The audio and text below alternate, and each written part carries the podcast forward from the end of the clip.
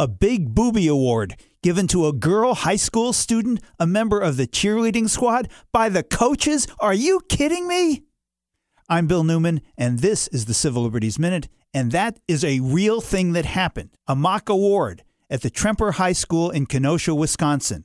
All in good fun, according to the coaches, but not fun at all, or appropriate, or illegal, according to parents, students, some other coaches at the school, and the ACLU. A female coach wrote an email to the school administration saying that it didn't take, quote, much to see that this is extremely degrading to women. Women athletes shouldn't be paraded in public like that. A mother said she wanted, quote, for these girls to be treated with respect. I don't think that's too much to ask. And Emma Roth, an attorney with the ACLU Women's Rights Project, said, quote, it's important that we intervene at a young age and that girls are taught their worth and are treated equally. When this doesn't happen, they carry this message for the rest of their life. In response, so far, the school has agreed to cease giving out these degrading mock awards in the future.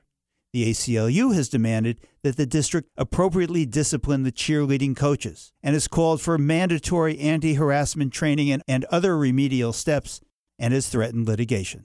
The Civil Liberties Minute is made possible by the ACLU because freedom can't protect itself.